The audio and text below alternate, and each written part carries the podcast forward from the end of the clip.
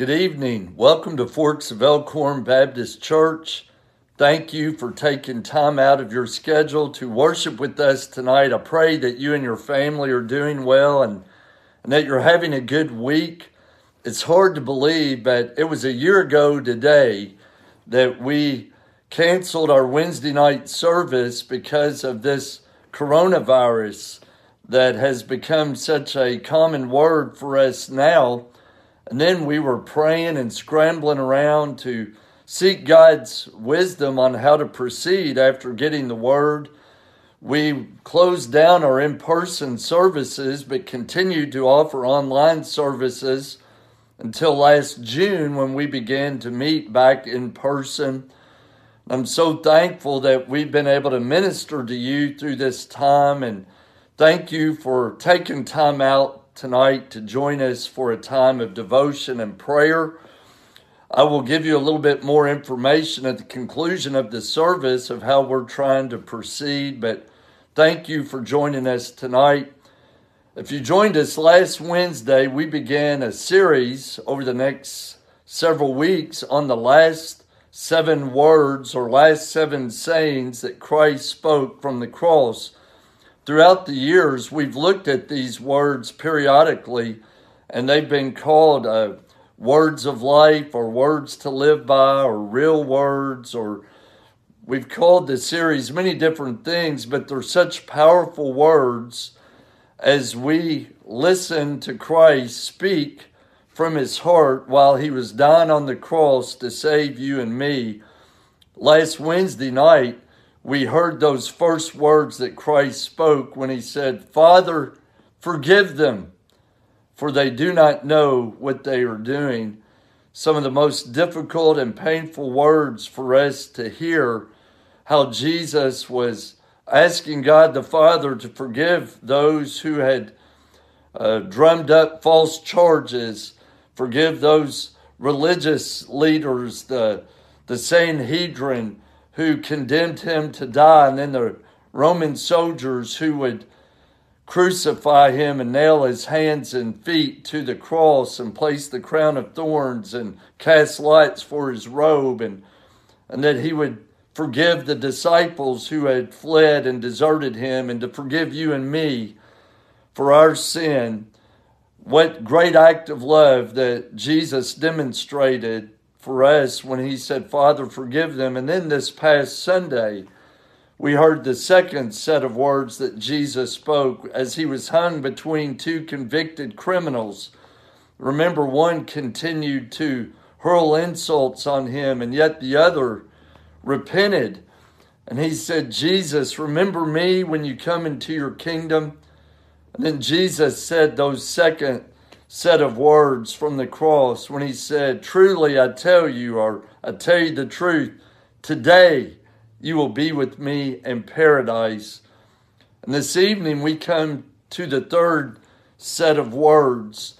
And during this pandemic, we've lost so many wonderful people in our church family and extended church family. We have had a couple to pass from COVID. They did not get the sickness here, but nonetheless, they lost their life to this terrible pandemic, this virus. But we've lost so many others from other health issues and health needs, and and uh, many of our family members uh, were gathered around their loved ones when uh, they were taking their last breath on this side and getting ready to enter into their eternal reward and glory in heaven. And uh, we come to these next set of words this evening that I pray would speak to your heart. And they're found in John chapter 19, beginning with verse 25. Near the cross of Jesus stood his mother, his mother's sister, Mary, the wife of Clopas, and Mary Magdalene. And when Jesus saw his mother there and the disciple whom he loved standing nearby, he said to her, Woman, here is your son. And to the disciple, Here is your mother. From that time on, the disciple took her into his home. When someone's coming to the end of their life here on this earth, and when we're at the point of saying goodbye, and I've heard so many through the years, whether it be in someone's home or or at the hospital or in a nursing home or, or on the hospice bed, I've heard so many people say, I'm not going to say goodbye. I'm going to say, I'll see you later. For when we are in Christ, it's not a permanent goodbye, it's a temporary goodbye. But we'll see our loved ones again one day in heaven. But tonight, as we think about folks who have been hurting, folks that have been suffering, maybe people that are getting ready to transition from this old world and this old body into their eternal home, into their uh, new body that they'll receive. We think about when somebody's at that point, when they're nearing the end, they want to be surrounded by those whom they love. Those whom they love. It said, near the cross of Jesus stood his mother.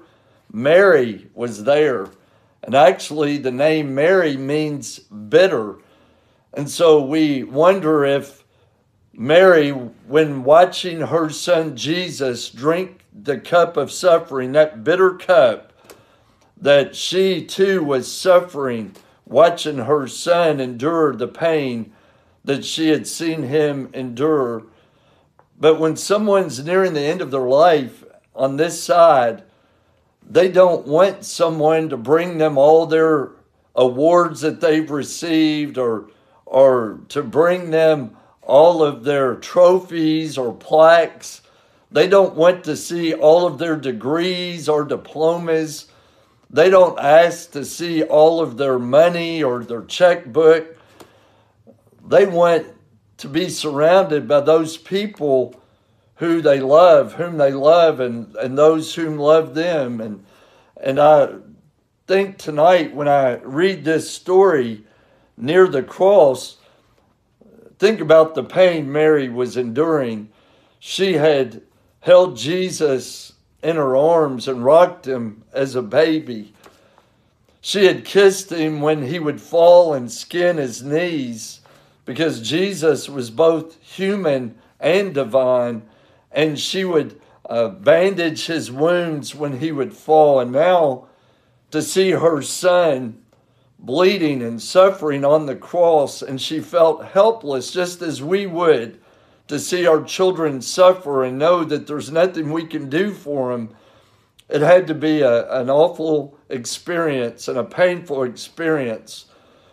But Mary stood near her son. She was near the cross, and we too have to stay near the cross when we're hurting, when we're suffering, when we have seen loved ones dying.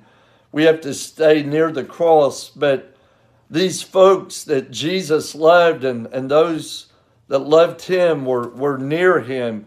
We see Mary, his mother's sister, and we know in Matthew and and uh, Mark's accounts that Jesus' mother's sister, Mary's sister, was Salome. And uh, this was the mother of James and John. And remember in Matthew's gospel, she had gone to Jesus and she had asked Jesus to place her sons, one on the right and one on the left, when he entered into the kingdom of God. And she wanted them in positions of power. And I find it interesting that Jesus rebuked her, but yet she received the rebuke graciously and she's at the cross. And Jesus, no doubt, welcomed her at the cross. And that's a good example for us when we are corrected or rebuked, not to, to get too upset or take it personally, because I know as parents, we rebuke our children out of love and Jesus was rebuking Mary, the mother of James and John, the sons of Zebedee, out of love. It wasn't out of anger, but he was rebuking her, uh, telling her uh, what was most important, which was humility and not wanting to be in a position of power. So we see Salome there. And then it says Mary, the wife of Clopas. We really don't know a lot about who that was, except that she no doubt was a friend of Mary's, a friend of the family, and and no doubt Salome and Mary, the wife of Clopas, were there to, to bring support to to Mary, the mother of Jesus, and also to show their love of Jesus. But then there was also Mary Magdalene. You remember Mary Magdalene in Luke chapter 8, verse 2, we know that Mary was the one that had seven demons or devils cast from her.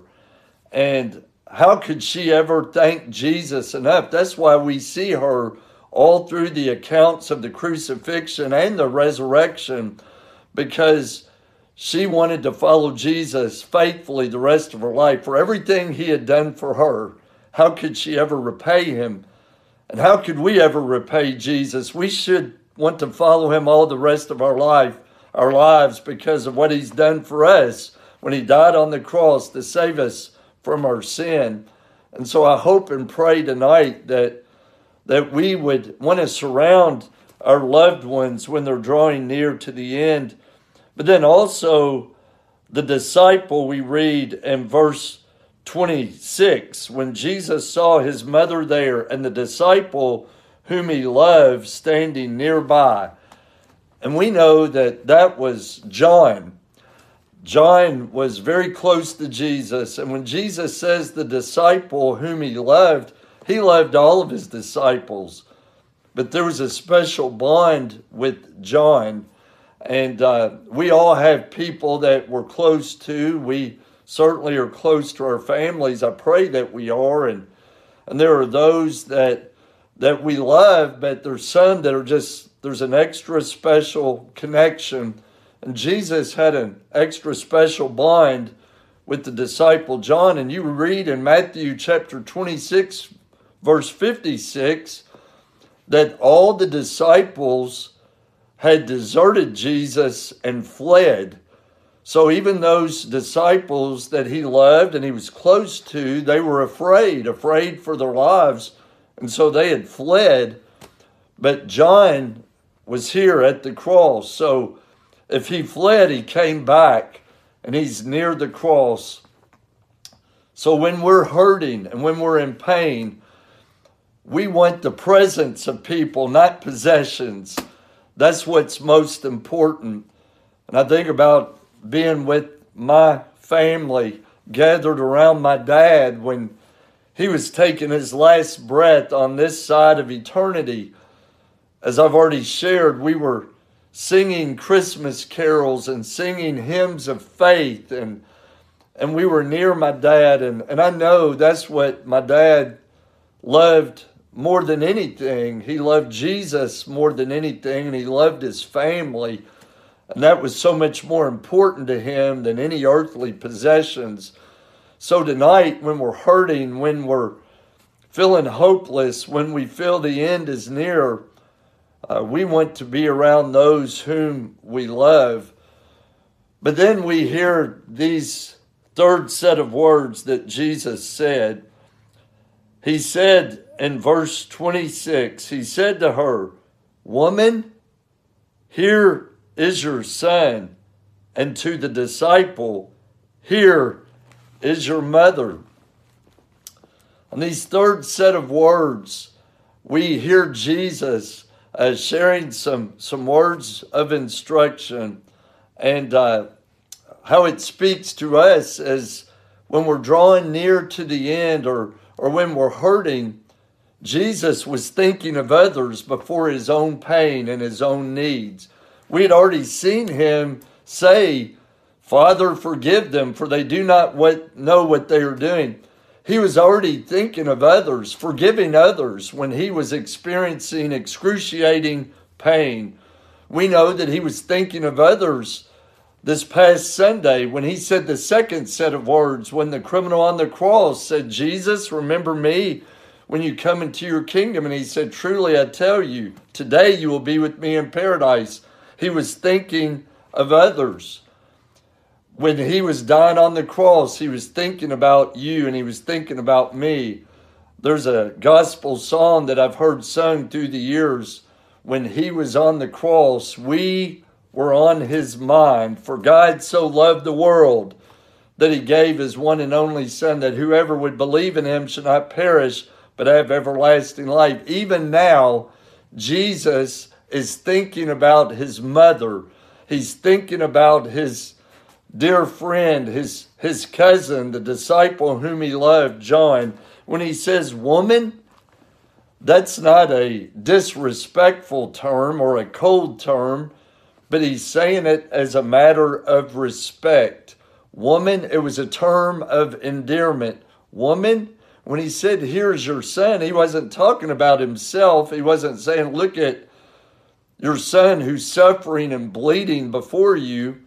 But when he said, Woman, here is your son, there was probably the nod from the cross. He was referring to John.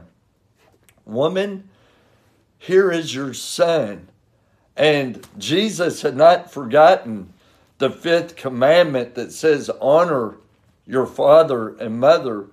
Jesus, who was the eldest of Mary's children, he was the one responsible. Many scholars believe that Joseph was quite a bit older than Mary, and so Joseph had, had already passed, and so the responsibility to take care of the affairs of the home and to, to run the family business, the carpentry business, fell upon Jesus. And we know in John's gospel that Jesus' brothers did not yet believe in him and who he said he was.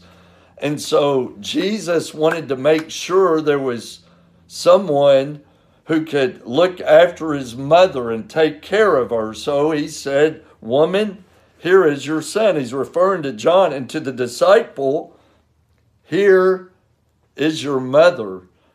And so Jesus was thinking about his mother, her loneliness, wondering how she was going to make it. And he was thinking about the disciple that they had such a close relationship. And he was thinking about his loneliness and how they could comfort one another. And uh, when I hear these words, and I've shared this with you before, I think about what some loved ones have said uh, to my own family or to me uh, when they're at the end of their life here on this earth. I think about what Kelly's grandfather, her dad's father, said when he was on his deathbed. He said to my father in law, Bill, he said, Bill, Kelly's going to be okay. And Kelly was just very young at that time, but he said, Kelly's going to be okay. I think about what Ward Young said. You remember Ward and Betty Young, wonderful Christian people, and they were members of this church. And Ward Young said when, when he was uh, leaving this old earth, and when I went to see him, he said, take care of Kelly. And then when I went to pray with the Jeffries family, our, our own Joy Jeffries and her husband Larry Jeffries, who uh, was a longtime pastor and servant of the Lord, I had the privilege of going, Kelly and I going to visit with him and pray over him and with their family when they were gathered around his bed. And and he said to me, Be good to Kelly. And so I've thought through the years, man, I better be good to Kelly and take care of Kelly because Kelly's going to be okay. But these folks had it on their heart. Even when they were suffering and they were leaving this old earth, they were thinking of others. Kelly's granddad was thinking of, of his son Bill and his granddaughter Kelly. Ward Young was thinking about uh, being uh, good to Kelly and and taking care of Kelly, and that's what Larry Jeffries, no doubt, had seen the challenges of being in ministry and how challenging it can be, and and uh, and he was just saying, hey, you you take care of Kelly and be good to her because uh, I know he I'm sure knew how important Joy was to him and his ministry and how important Kelly uh, is to me and my family and this ministry. So I think about uh, those words, but Jesus was thinking of others even though he was suffering. And then it said, from that time on, this disciple took her into his home. He took responsibility. And uh, I think about what Paul wrote in 1 Timothy chapter 5, verse 8. It said that anyone who does not provide for his relatives, especially his immediate family, he has denied the faith and is worse than an unbeliever. And so, those are some pretty strong words. We have a responsibility to take care of our loved ones, um, maybe aging parents.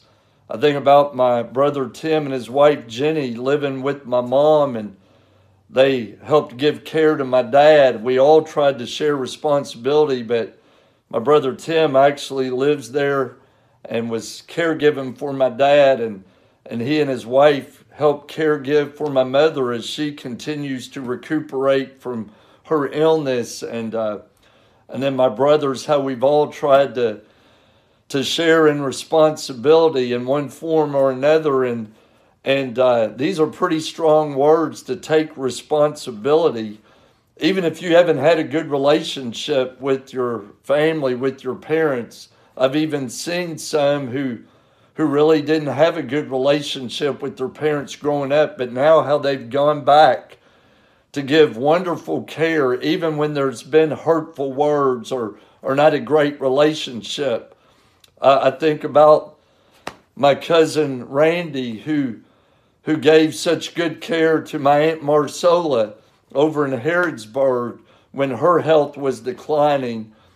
He knew it was his responsibility as an only child to show love to his mother and to make her last days on this earth as comfortable as possible. And I could name many others. I don't mean just to single out a few because I know many of my relatives have done that for their their aging parents or or their parent and uh, that's a beautiful thing when when we take the responsibility to care give for those who have done so much for us and have shown such love for us.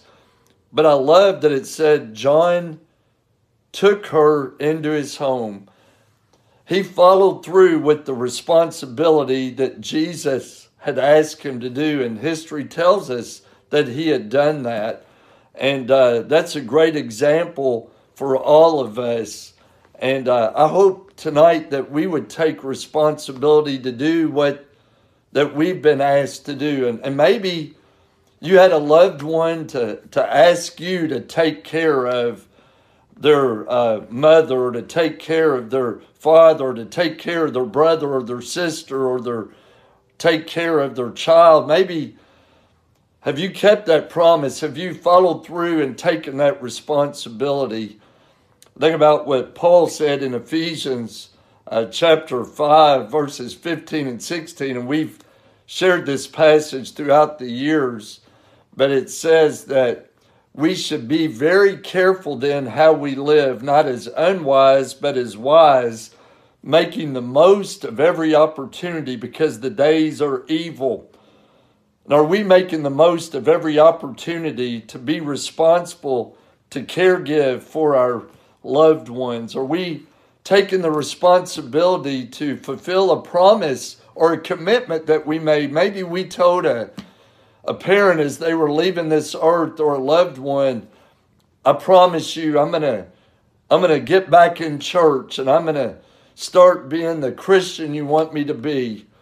Have you done that? Have you taken this opportunity while you have life and breath to do that? Or maybe you made a commitment to a dying grandparent or a parent and you said, I've never given my life to Jesus, but I promise you, I'm going to commit my life to Christ and I'm going to leave my old habits and my old ways. I'm going to stop doing these things that I know are harmful to me or or it hurts my family or dishonors God. I from this day forward, I'm a changed person. I'm giving my life fully surrendered to Jesus. Have you taken that responsibility seriously? And tonight, I pray that you would be encouraged, that uh, we would want to be around those whom we love, especially during this crazy time. And, and some of us have been forced to be around our loved ones more, and, and that we would think of others and not just selfish needs. Jesus was thinking of others the whole time he was on the cross. It was never about him. And then that we could all take responsibility and be the men and women of faith that God would have us to be and, and follow through with promises that we've made and keep those commitments that we've made to loved ones and especially those we've made to our Lord and Savior Jesus Christ. But tonight we're going to enter into a time of prayer, and I know we have many needs that are on our hearts. Uh, you should have received a prayer list if you're on our email list, and if you would like to be added, contact our church office, and we'd love to send you our prayer list. And also, uh, don't forget that if you missed out on the Devoted Women's Conference it's not too late. Sunday, I talked about if only and talked about many times we've lived in regret, like the criminal on the cross, but yet it wasn't too late for him to change his life, even as he was dying on the cross. And if you missed the Devoted Women's Conference, and we praise God for its success, so grateful for all the hard work my wife Kelly and Jessica Schweitzer put into it and many of you who hosted uh, gatherings to watch Devoted, it's not too late. You can still go to the Devoted Women's Conference.org website and still watch the conference or even have people over to watch the conference. It's not too late to receive a blessing. So we give God glory for the success of that wonderful conference this past Saturday. We also want to remember in prayer those who have lost loved ones, uh, even the passing of a young student from Franklin County High School this week. We need to remember their family and all those children, young people, friends that are grieving. But I'm going to invite you to join me right now as we go to the Lord in prayer. God, thank you for being an awesome and mighty God and Thank you for being faithful to us. And thank you, Lord, that when you were on the cross, we were on your mind. How could we ever repay you for your mercy and grace that you have shown us? And Father, for giving us a second chance or a third chance or multiple chances. To God be the glory for everything you've done. And Father, as we hear these powerful words from the cross, I pray that we would be challenged to be more faithful to you, that we would be more responsible to do uh, what you would have us to do, and loving our loved ones and forgiving people when they've hurt us. And Father, thinking of other needs before our own. And God, if there are folks watching tonight and they've never fulfilled maybe a promise that they're going to get their house in order and give their life to Christ, may someone tonight Father, confess their sin, ask you for forgiveness, and invite you to come into their heart to be their Lord and Savior. May this be the day of salvation for someone, even now, God, that they would pray that prayer.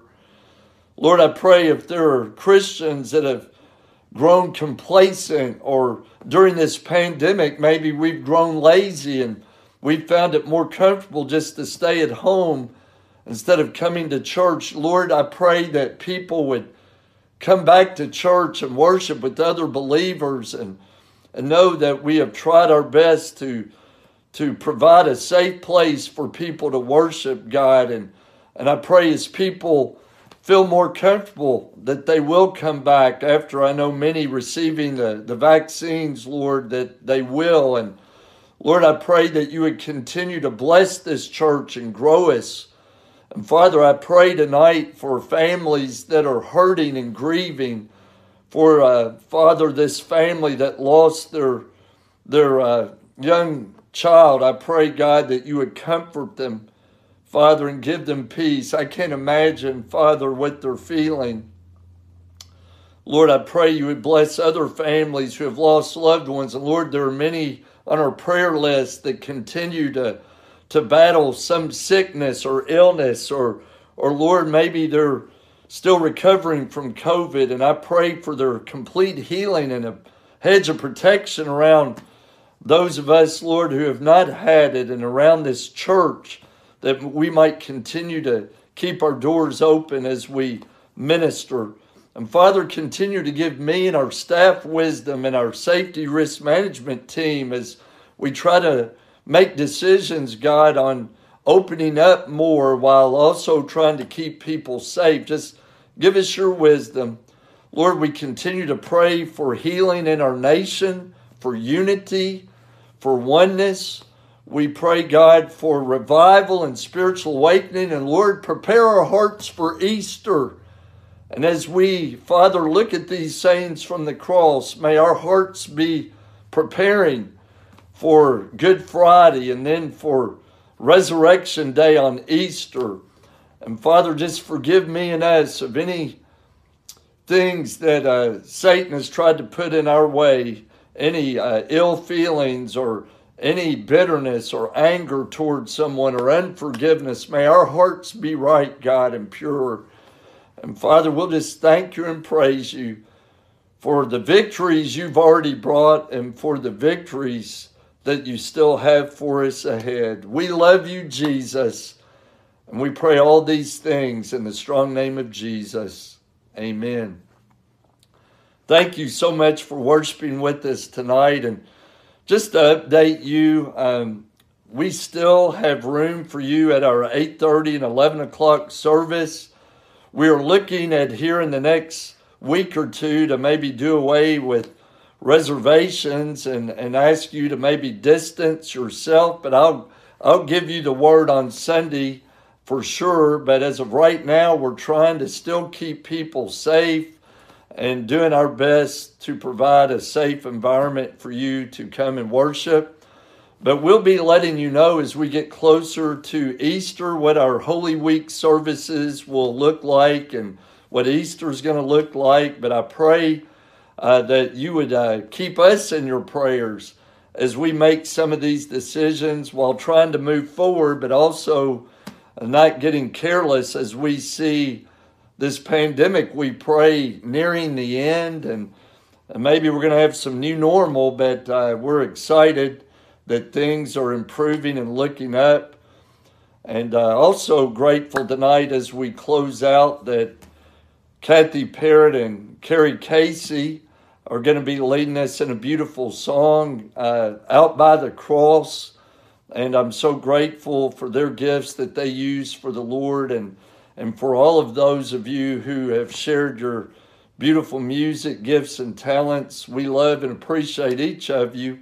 And uh, they're going to close out our service tonight. I hope and pray you have a wonderful rest of the week. Hope you'll join us Sunday in person or virtual as we'll be looking at the fourth set of words or sayings that Jesus spoke from the cross. Thank you again for worshiping. Don't forget how much God loves you and we love you too. Have a wonderful evening.